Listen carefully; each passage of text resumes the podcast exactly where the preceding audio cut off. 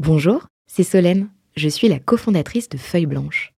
Le podcast que vous apprêtez à écouter est produit par notre agence. Nous sommes producteurs de médias d'inspiration pour les entrepreneurs et créateurs de contenu de marque. Vous avez un projet de création de contenu? N'hésitez pas à nous joindre sur un café at feuilleblanche.com. En attendant, bonne écoute 40 nuances de.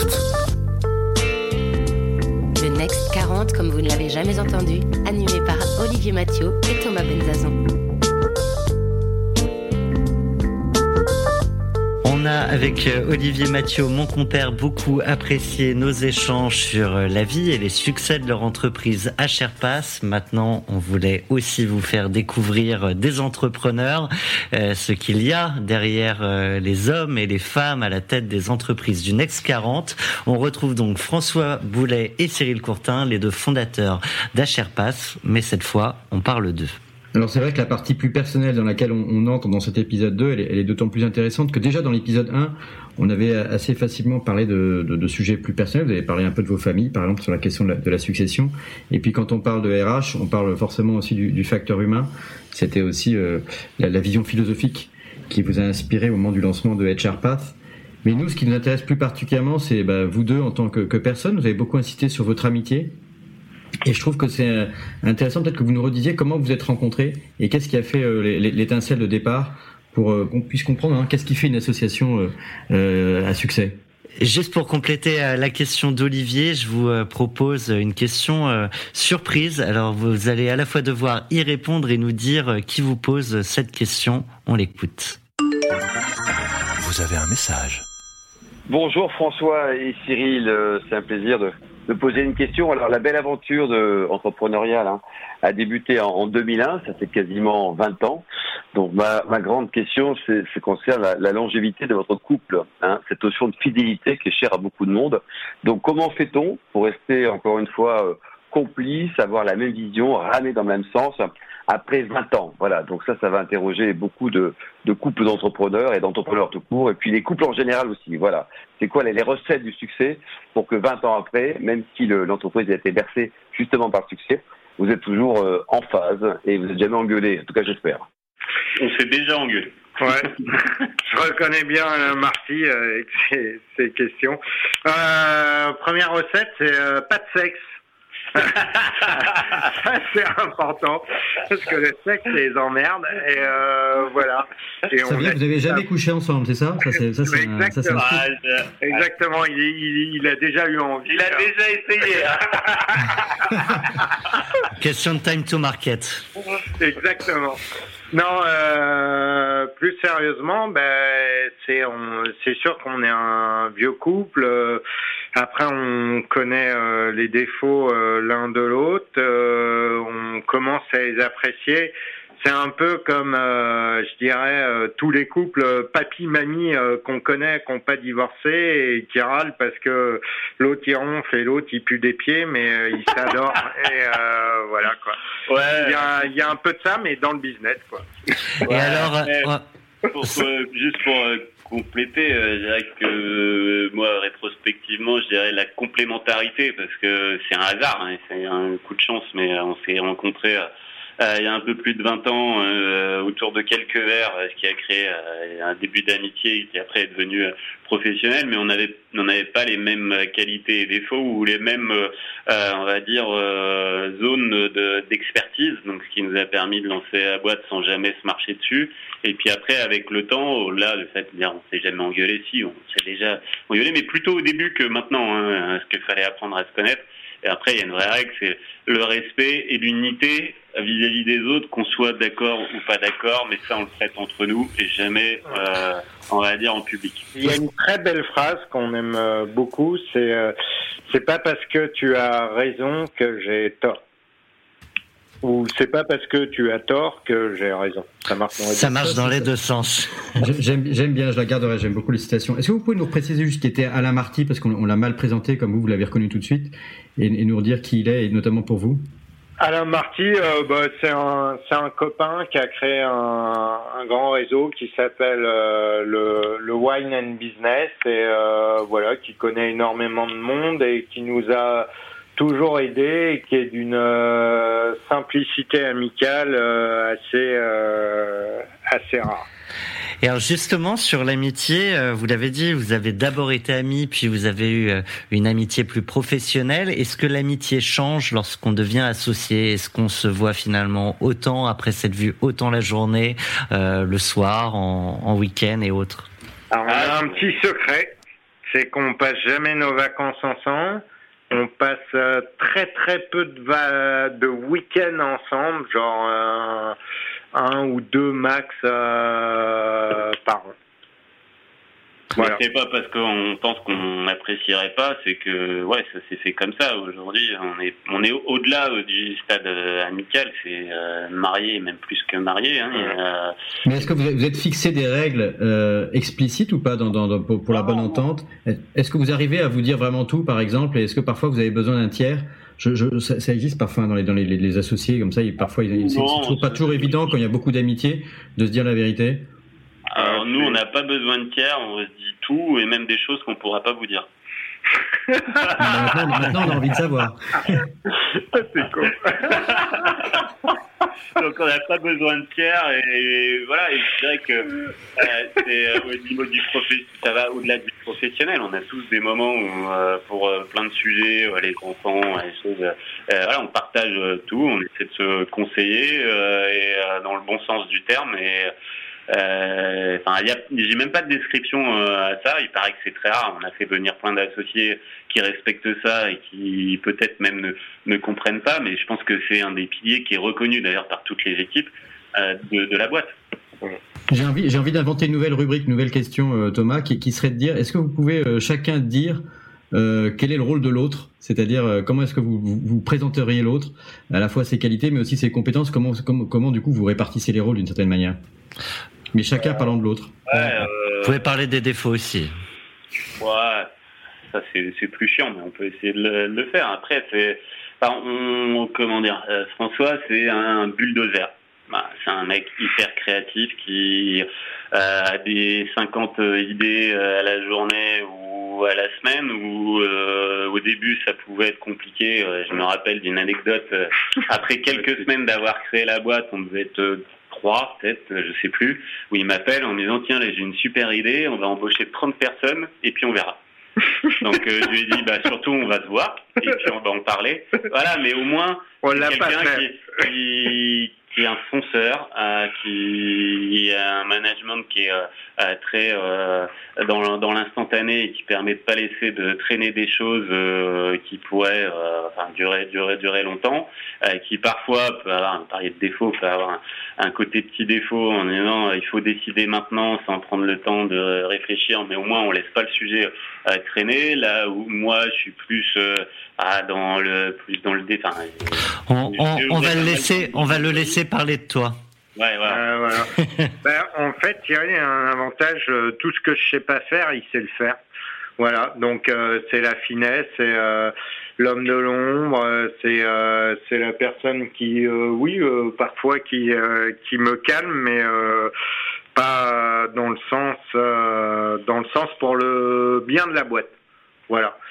Et puis euh, c'est euh, c'est quelqu'un que j'écoute. J'écoute pas grand monde dans la vie, mais euh, Cyril est euh, quelqu'un qui compte dans ma vie. Voilà. Oh, je vais pleurer. ah, C'était trop mignon et ça semblait tellement vrai que j'ai envie moi-même d'être associé avec vous. Ça a l'air d'être une très belle histoire. Euh, avec Olivier, il y a un passage qu'on aime beaucoup aussi, euh, donc on vous a fait passer euh, sur le canap. Maintenant, on aimerait savoir ce qui vous inspire. S'inspirer. Respirer. Ce qui vous inspire ou ce que vous pouvez faire, enfin, ou trouver l'inspiration en dehors peut-être du travail, c'est peut-être des choses que vous partagez ou partagez pas d'ailleurs entre vous deux, mais euh, mais c'est, ça peut être euh, voilà où est-ce que vous allez vous ressourcer et qu'est-ce qui et qu'est-ce qui fait que, que vous gardez cette énergie euh, après toute cette longévité dont parlait euh, Alain Marty d'ailleurs dans la question précédente Ouais, il y a plein de choses. Hein.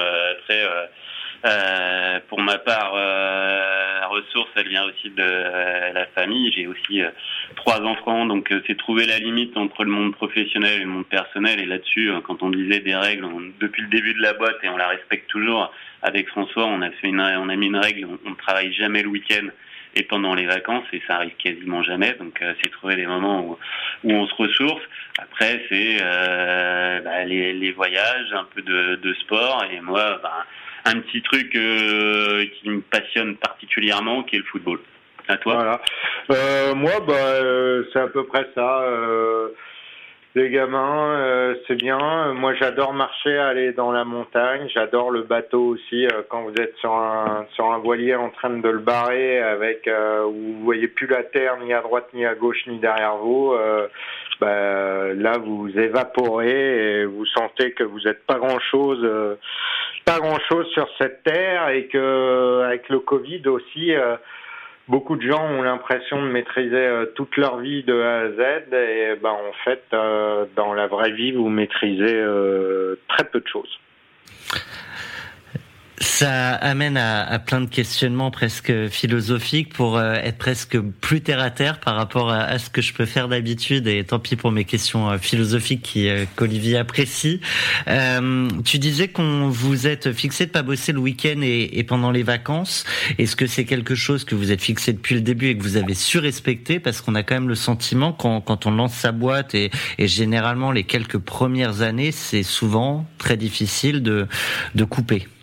Bah, très clairement, ça a été depuis le début et ah, je pense que pour ma part, je peux compter sur les doigts de la main les fois où c'est arrivé euh, mm. euh, le, le week-end. Et après, oui, quand on lance une boîte, mais finalement, est-ce que c'est euh, plus compliqué quand on lance une boîte ou quand on a une boîte où on a 1000 personnes en termes de responsabilité ou de nombre de mails ou de sujets qu'on qu'on voit? Avec l'expérience Et on n'est pas encore très vieux, mais on est plus jeune. C'est que l'urgence, ça sert à rien et que les clients disent tout le temps c'est pour demain, etc. Et puis il faut patienter de leur côté et il n'y a rien qui, qui va changer entre le vendredi 18h ou le lundi 19h. Donc c'est vraiment quelque chose qu'on respecte, même c'est une philosophie qu'on met au niveau des, associés qui rentrent dans la boîte parce que certains viennent de grands groupes où ils avaient l'habitude de recevoir des mails à 23h le samedi soir en leur disant il faut la réponse pour le dimanche à, 8h. Euh, on a même demandé certaines fois à notre DSI euh, euh, de faire en sorte que les gens puissent couper etc. Et c'est c'est quelque chose où euh, on peut toujours trouver des moyens de travailler euh, la semaine, le week-end, pendant les vacances. On a tous plein de choses à faire. Et c'est pas que François et moi. Hein. Je pense qu'il y a plein de gens dans la boîte qui pourraient le faire. Mais c'est ce qui permet de garder quand même un certain équilibre et de ne pas péter les plombs. Mais c'est assez rare comme discours. Enfin, je sais pas ce que tu en penses, Olivier, mais euh, je trouve ça rare. Bah, euh, en tout cas, euh, nous on a trouvé... pas Olivier. Ouais, non mais je sais pas si c'est rare, mais nous ça fait 20 ans que ça fonctionne et ça fonctionne très bien. Non, mais moi, moi, je, moi, je pense que c'est rare, mais qu'effectivement, ça vient aussi avec la maturité. Ce qui est étonnant chez vous, c'est que vous l'avez lancé dès le départ, euh, alors qu'on peut souvent avoir, euh, euh, au début, on, on, donne toute son énergie, donc on, a, on, on, compte pas, et ça peut parfois mettre un peu en péril d'ailleurs la famille, euh, la, les, les, époux, les conjoints, etc., les, les enfants. Mais, euh, mais ça me semble effectivement on très du lundi au vendredi. Hein. On bosse beaucoup la semaine, mais euh, en fait, c'est ce qu'on dit. Il y a le respect, il y a le repos du guerrier en fait euh, le week-end et euh, voilà. Et puis, et puis, euh, ce qu'on dit euh, souvent à, nos partenaires, à nos collaborateurs qui ont envie de bosser le week-end, bah, c'est ton choix, on va pas t'interdire. Par contre, t'envoies pas de mail tous tes mails, tu peux les programmer, ils arrivent le lundi matin et, et comme ça, tu as arrêté de polluer euh, tout le monde le week-end. Ça me semble sain. Et, euh, et du coup, est-ce que euh, est-ce qu'il y a un moment donné où euh, vous faites aussi des choses ensemble euh, en, Enfin, vous, on a compris que c'était pas pas les week-ends et pas les vacances, mais est-ce que vous avez des, des, choses que vous faites ensemble, des passions que vous partagez, ou, finalement euh, HR Path prend tellement de temps que ça, ça suffit? Non, enfin des passions qu'on partage. Euh, bah, on aime bien les bonnes choses, donc on aime bien manger, on aime bien boire. Et après, on a une autre règle. Euh, si on a des opportunités. Euh, c'est de ne pas boire d'alcool pendant la journée. Euh, pourquoi? Ah bah je sais pas. non, c'est pas une règle, pardon. Ouais, bah non, c'est enfin, peut-être euh, la tienne, mais nous on fait ce qu'on veut. Par contre, c'est je, y en je a vois qu'il y a des bouteilles de whisky dans, dans le bureau. Pardon? Il y a des bouteilles de whisky dans les, dans les tiroirs du bureau, comme dans la série Mad Men. C'est venu chez nous en fait. En fait, on bosse dans une cave. Là, mais après, voilà, c'est plus s'il y en a un qui dit, tiens, euh, j'ai une idée ou j'ai un pote euh, qui aimerait se lancer ou qui a un truc, on partage beaucoup, même au-delà de la Sherpass, euh, des petits projets euh, qui n'ont rien à voir avec notre métier et qui nous permettent de, de le faire en- ensemble et, et de partager aussi, d'apprendre de nos passions respectives. Ce qui est aussi une manière de s'aérer l'esprit, même si on bosse. Ouais, exactement. Carrément. C'est des salles de décompression où c'est pas forcément toujours des réussites, mais ça permet de d'avoir d'autres d'autres petits sujets et de chose. Euh, Il y, y en a dont on peut parler, pardon Olivier. euh, Il y, a, il y a des side projects que- qui ont été lancés et dont vous pouvez, euh, sur lesquels vous pouvez Ah oui, communiquer. Il y a, il y a six ans, euh, on a lancé un restaurant avec un chef euh, qu'on aime bien. Euh, voilà, qui existe toujours, euh, le resto, qui est euh, 10 rue de la Bourse, euh, qui s'appelle euh, le, le Bissac. Voilà, par exemple, ça c'est un, c'est un projet qu'on aimait bien. Après, c'est très compliqué comme business, très compliqué. euh, on n'a pas gagné d'argent, hein, loin de là, mais euh, Mais on a bien en mangé. qu'on a, ouais, qu'on a bien mangé, et puis euh, on est très respectueux de cette euh, cette profession euh, qui, est, qui est vraiment euh, où ils donnent tout, les chefs. euh, voilà, c'est vraiment la valeur travail à. Et en plus, ils ont un peu souffert pendant le confinement en particulier, parce que j'ai- aussi investi dans, dans un restaurant et ça n'a pas, été très facile. Depuis six ans, entre les attentats, le confinement, euh, Il y a eu pas mal de travaux les, là où on les, était. les gilets, euh, les gilets jaunes, euh, voilà quoi. C'est là où vous vous dites, euh, on est vraiment dans un pays de dingos quoi. Dans la mesure où on est dans l'un des plus beaux pays, mais tout le monde gueule quoi. Voilà.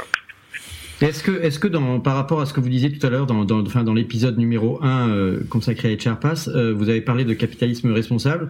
Je me demandais si ça se retrouvait aussi vous dans vos, dans vos pratiques ou vos centres d'intérêt. Est-ce que vous avez des engagements au niveau de la société ou à titre personnel Ah, Ou est-ce que finalement euh, vous dédiez tout, toute, toute votre vie tellement au travail que finalement vous, vous reportez ça peut-être à plus tard? Non, on est on est assez content parce que euh, on a on a euh, des fonds d'investissement où on change euh, tous les entre 3 4 ans, on les change. Ils ont un tiers euh, de, du capital et euh, malgré ça, on a réussi à créer une fondation euh, qui, qui qui fait vraiment euh, des beaux projets.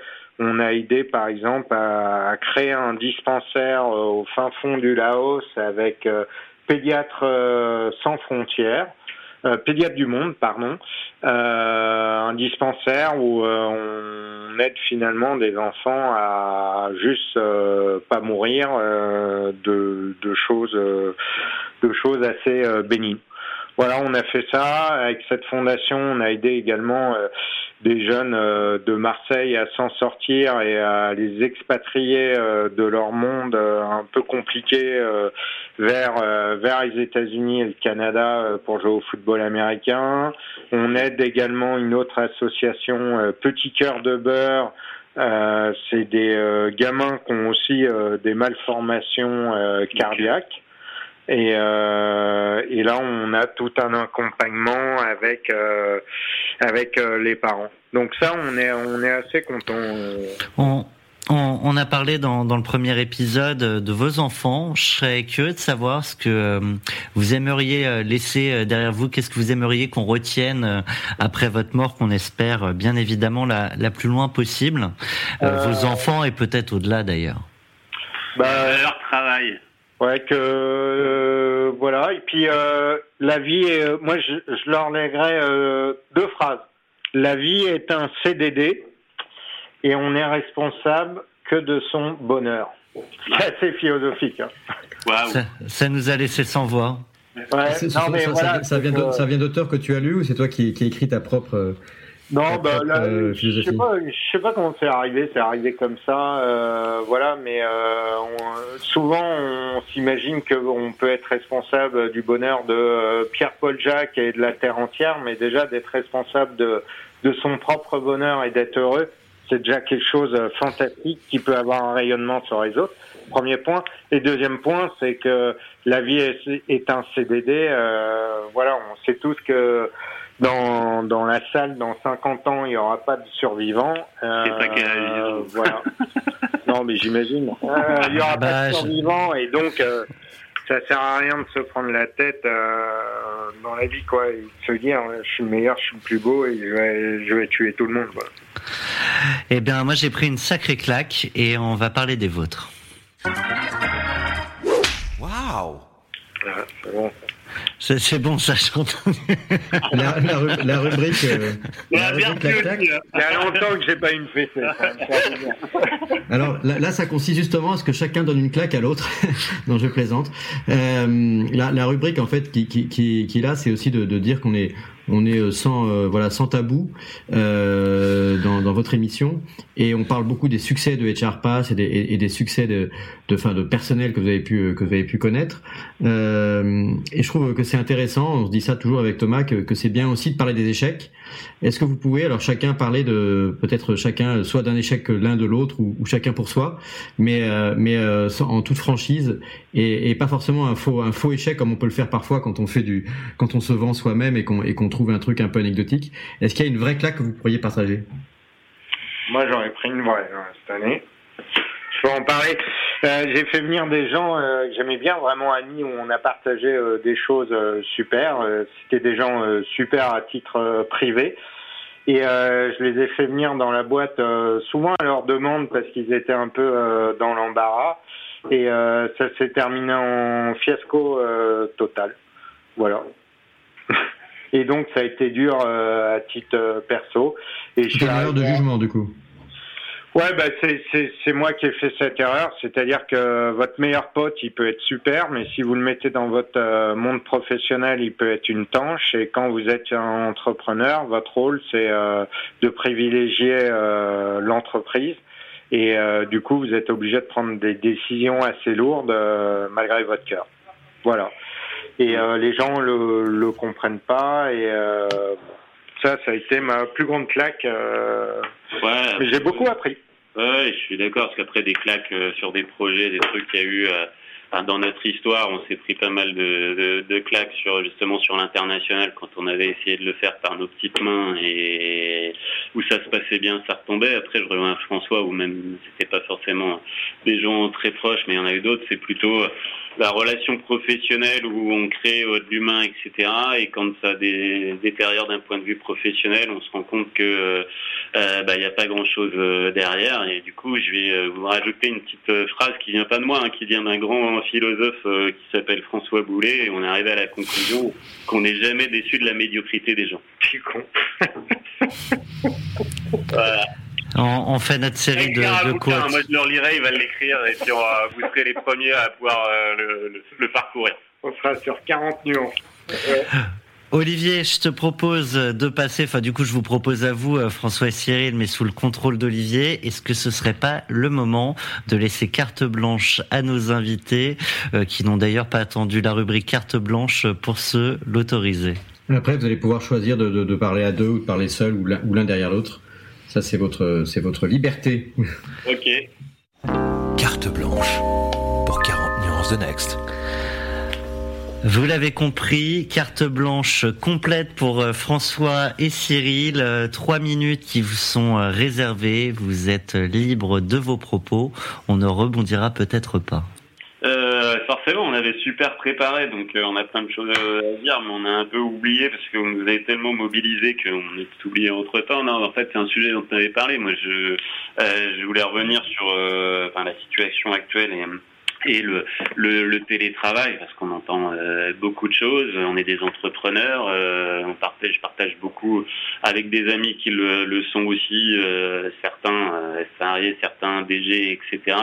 Et euh, je pense que aujourd'hui on voit plein de choses sur les, les réseaux sociaux et nous on reste convaincus et plus ça va, plus j'entends des retours qui vont dans ce sens-là que c'est bien et c'est novateur, ça va dans le bon sens des choses. Comme ça permet de, partager euh, le, côté professionnel avec euh, la qualité de vie au travail et un équilibre euh, personnel. Mais je ne crois pas une seule seconde à un monde qui irait à 100% ou presque en, télétravail. Et je le vois aujourd'hui avec des grosses multinationales qui ont annoncé des, des, du télétravail total pendant six mois, un an. Déjà, moi j'ai une question quel est l'intérêt de faire ce type d'annonce, euh, si ce n'est démotiver totalement les troupes? Peut-être qu'ils avaient un côté protecteur, mais moi je vous promets que sur ce que j'ai reçu de la part des gens que je connais, le message a été ultra négatif, avec des gens qui sont déjà depuis presque six mois chez eux, et on va leur dire pendant six mois, huit mois de plus, vous allez devoir rester chez vous. Mais le niveau de motivation, il est en dessous de, en dessous de zéro. Donc, euh, euh, je pense que euh, la situation d'aujourd'hui n'est pas est, est, compliquée.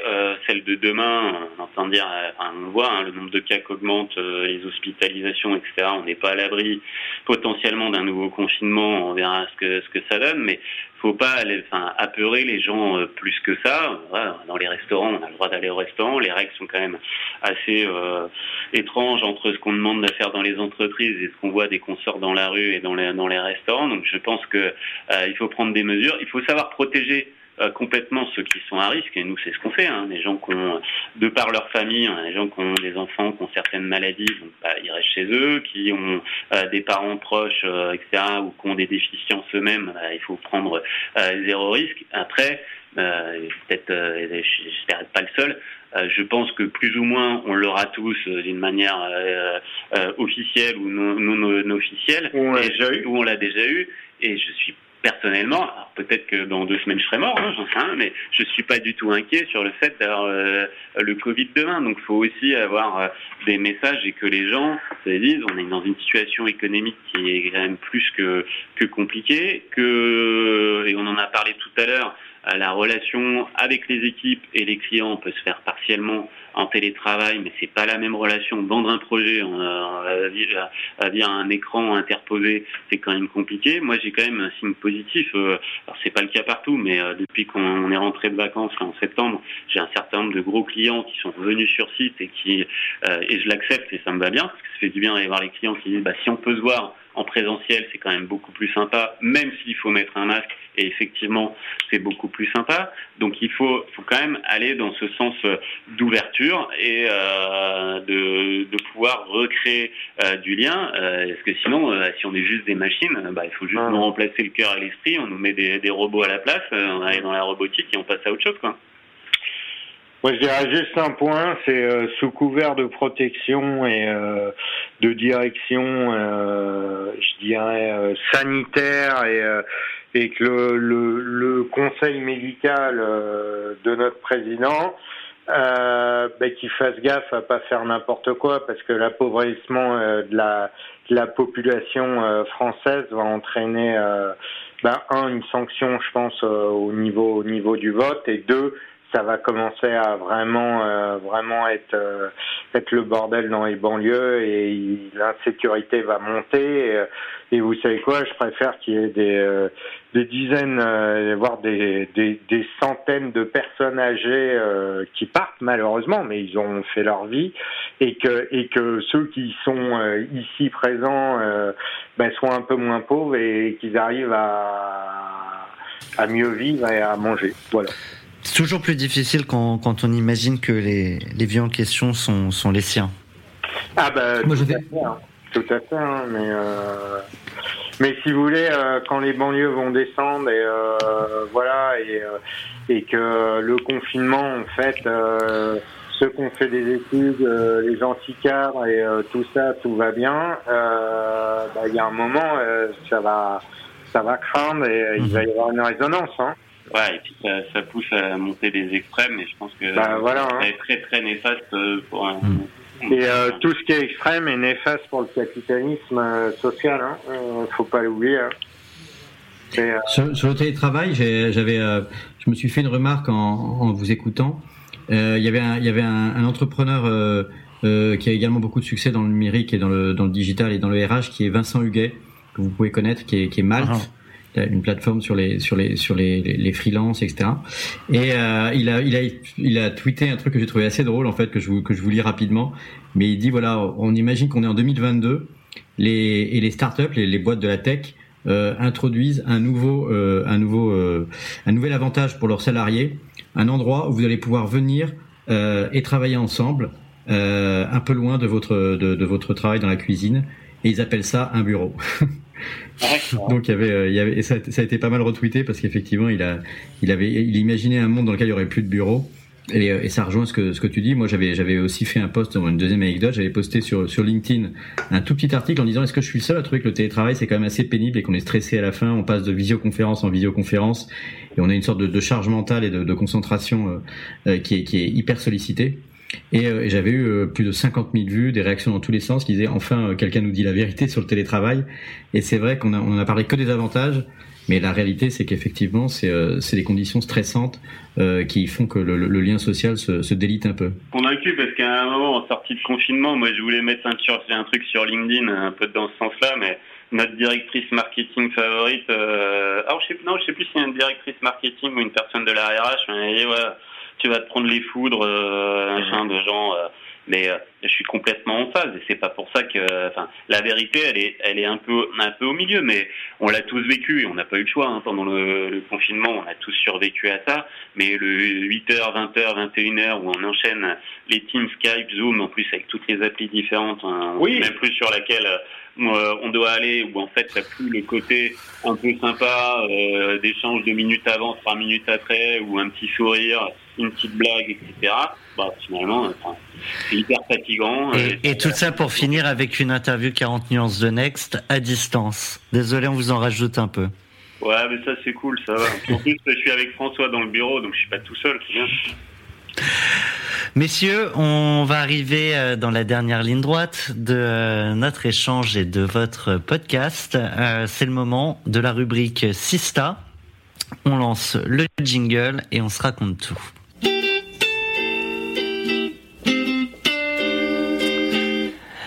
Je sens que vous avez euh, dansé à votre bureau, François et Cyril, sur ces quelques notes d'Aretha Franklin, quelques notes euh, simplement pour euh, rappeler notre envie avec Olivier de, de pousser un peu plus l'entrepreneuriat féminin, et notamment avec le Next 40 qui compte aujourd'hui encore trop peu de femmes.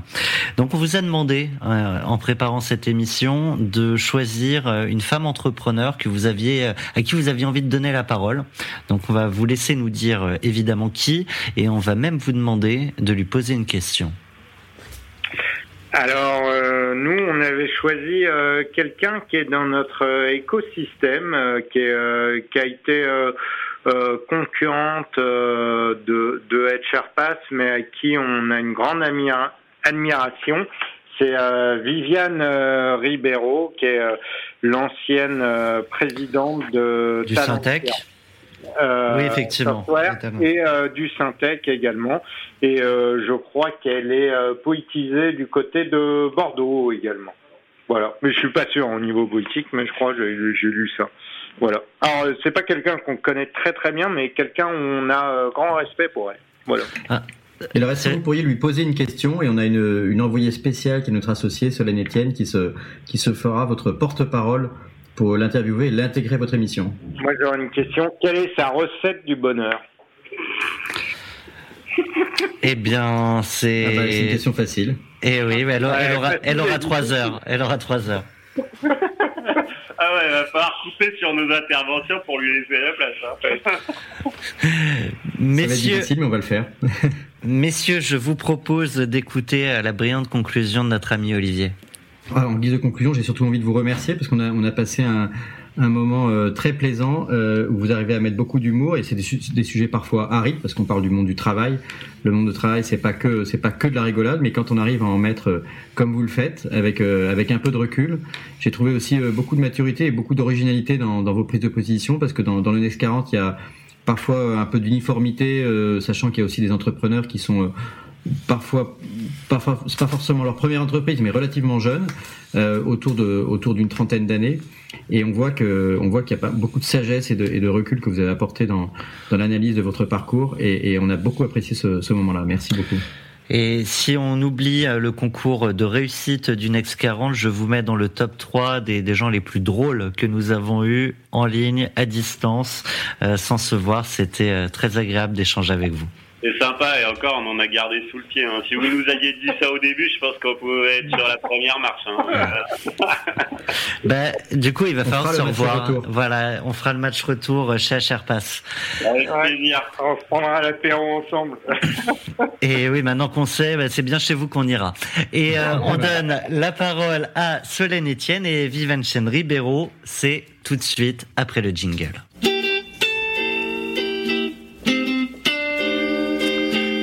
Viviane Chen-Ribeiro, bonjour. Bonjour. Alors, quand Cyril Coutin et François Boulet vous ont désigné comme leur sista, ils nous ont dit qu'ils avaient une profonde admiration et un profond respect pour vous et votre parcours.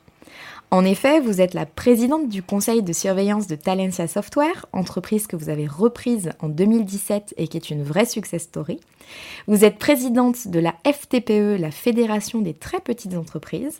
Vous êtes coprésidente de la Commission Europe et internationale du MEDEF. Vous êtes également élue à la Cano en charge du logement. Vous avez été présidente d'Action Logement, vous avez été également présidente de la Fédération Syntec. Je dois certainement oublier d'autres casquettes de votre parcours, mais Viviane, ma question est la suivante. J'aurais aimé savoir si vous voyez un point commun à toutes ces casquettes et laquelle de ces casquettes vous a le plus appris sur vous dirais de toutes. D'abord parce que euh, après un parcours assez classique de contrôle de gestion, direction financière, je suis arrivée euh, à, à, 30 ans dans l'industrie du logiciel et je ne l'ai jamais quitté. Euh, je l'ai jamais quitté. Donc, euh, et cette expérience de travailler euh, pour euh, une, une, entreprise française, puis après un groupe anglais, international mais anglais, puis ensuite un groupe international mais américain, m'a mon tout, tout, toutes ces expériences m'ont appris quelque chose. Et en fin de compte, euh, je, voilà, je, je, je bossais, je bossais énormément et euh, à un moment donné, arrivé à, à, 47 ans, 48 ans, je me suis dit, euh, il, il, faut que je regarde autour de moi et, et, en fin de compte, que je regarde ce que je peux faire pour la collectivité. À partir de là, je me suis investie d'abord parce que euh, il y avait très peu de femmes, euh, ça n'a pas beaucoup bougé d'ailleurs, euh, dans notre monde de la tech. Mhm. il y avait très peu de femmes, donc j'ai commencé par créer Femmes du numérique euh, au sein de, de, de Syntec numérique. Puis euh, donc je me suis investie, je me suis investie dans la conférence de la famille pour l'égalité des modes de garde. Je me suis voilà. Et puis je me suis dit bah tiens on peut faire avancer les choses, on peut on peut faire bouger. À partir de là, euh, que que ce soit le fait de reprendre, euh, après avoir quitté euh, un groupe américain, euh, Talentia, qui était le fait software à l'époque en 2007, d'être passé d'un pays à huit pays, de, de, de 16 millions et d'une perte de 4 à, à, à, à, 65 millions. Enfin, tout ça, euh, c'est, on apprend tous les jours. On, on est en contact de gens. J'ai fait cette acquisition. On, on, on, est en contact de gens et, et on s'aperçoit de l'importance de l'humain euh, dans, dans, tout ça. Et, et, je pense que ce qui a fait de Talentia une success story euh, dans, dans, toute cette époque de construction que j'ai faite, c'est euh, vraiment cet aspect humain qui a été pris euh, tout le temps en compte. De la même façon, quand j'ai pris la présidence de Syntec, de la même façon dans tout ce que j'ai fait auprès de Gataz, euh, au MEDEF, que ce soit se battre sur la loi travail, sur les ordonnances, sur la formation, que, sur l'apprentissage qui a été un, un de mes, mes chevals de bataille. Euh, c'est voilà, à chaque fois, je pense qu'est-ce que je peux faire pour euh, pour améliorer les choses? Et Action Logement, on a été le prolongement. Euh, et aujourd'hui, quand vous dirigez Action Logement, qui est une énorme machine, c'est un million de logements en France, vous construisez, vous avez des milliards à votre disposition, vous pouvez le voir dans la presse, et puis vous arrivez à la cano et vous vous occupez du logement, et là vous voyez toutes les strates qui bougent en fin de compte et qui font que les choses n'arrivent pas au, plus près des besoins. Euh, et là vous vous dites, euh, ah, il y a encore plein de choses à faire, et c'est ça qui me motive plein de choses à faire bouger, à faire avancer. Exactement. Exactement. Alors Viviane, dans la période actuelle, les entreprises de la tech euh, s'en sortent globalement un peu mieux que les autres. Malgré tout, selon vous, quels sont les questionnements du moment et surtout pour l'avenir? Euh, écoutez, pour euh, pour en avoir parlé avec un certain nombre d'entre eux, même si je ne suis plus à la tête de la fédération Syntec, je pense que ils ont d'abord tous avoir à affronter des changements de ce qu'on appelle leur business model. Hein. Mhm. Euh, à peu près tous, tout du moins, euh, tous ceux qui représentent le gros des troupes, parce qu'on a la partie euh, des startups qui, elles, sont déjà dans la disruption et, et, et font déjà et obligent à, à, bouger, à bouger et à changer. donc, ils vont tous avoir affaire à regarder et repenser leur business model. Pourquoi? Parce que les experts euh, qui sont qui sont leurs fers de lance, qui sont leurs collaborateurs, euh, vont euh, vouloir aussi un autre un autre style de vie et, tout leur environnement va peut-être effectivement changer sur la façon et leur relation avec avec les collaborateurs en général et donc l'organisation du travail. On pensez notamment au télétravail, etc. Bien sûr, ils vont avoir des attentes des clients qui vont être différentes. Ils vont avoir euh, donc euh, un remodelage de leur d'un certain nombre de leurs activités. Et je dirais plus qu'un voilà, il faudrait qu'il faudrait que tous y pensent comment je peux euh, disrupter mon propre business. Et puis le troisième point, c'est toute la relation à l'humain dans leurs entreprises et surtout dans les ESN, mm-hmm. donc qu'il va falloir repenser. Euh, Viviane, j'ai enfin une question de la part de Cyril et François. Euh, et dans chaque épisode de 40 nuances de Next, nos invités posent une question à leur sista. D'ailleurs, je dois vous dire que vous héritez de la question la plus philosophique qu'on a eue jusqu'à présent dans cette rubrique. Est-ce que vous êtes prête? Oui, je suis Alors, il voulait savoir quelle était votre recette du bonheur. D'abord, je suis quelqu'un euh, à, à la fois d'angoissé, j'aime pas les angoisses l'angoisse me, me, motive à avancer. C'est-à-dire que si j'ai quelque chose à régler, j'essaye de le régler avec les gens en direct le plus rapidement possible. Euh, et puis quand c'est derrière, c'est derrière. C'est-à-dire qu'après, on regarde devant. Euh, donc, euh, euh, on avance et à partir du moment où ce qu'on fait, euh, c'est euh, dans, dans, un esprit, euh, je dirais, de, de, de, faire avancer les choses, de, de, rechercher tout le temps une sortie par le haut, tout le temps, tout le temps, tout le temps une sortie par le haut, eh bien, ça, ça vous entraîne parce que vous cherchez une sortie positive non pas une maximisation quelquefois de, de ou de vos propres euh, environnements financiers ou etc. Mais vous cherchez une sortie équilibrée dans le respect des gens et positif. Et donc ça, euh, c'est le secret du bonheur. Mais c'est c'est c'est euh, c'est moi je, je, dis tout le temps j'ai j'ai eu la chance peut-être que je l'ai fabriqué mais j'ai toujours fait que des choses que j'avais envie de faire. Et ça c'est une belle recette du bonheur que de choisir les choses qu'on a envie de faire. C'est oui. Alors après, il faut avoir la chance de le faire ou, ou de se la fabriquer ou se la fabriquer. Mais oui, c'est une belle recette. Oui. Ouais. Eh bien, Viviane, merci beaucoup pour votre temps, pour euh, ce partage d'expérience et euh, à très bientôt pour une interview euh, un peu plus longue dans laquelle on pourra développer tous ces sujets. Avec un grand plaisir et, et merci à vous. Merci encore. 40 nuances de Next. Next 40 comme vous ne l'avez jamais entendu, animé par Olivier Mathieu et Thomas Benzazon.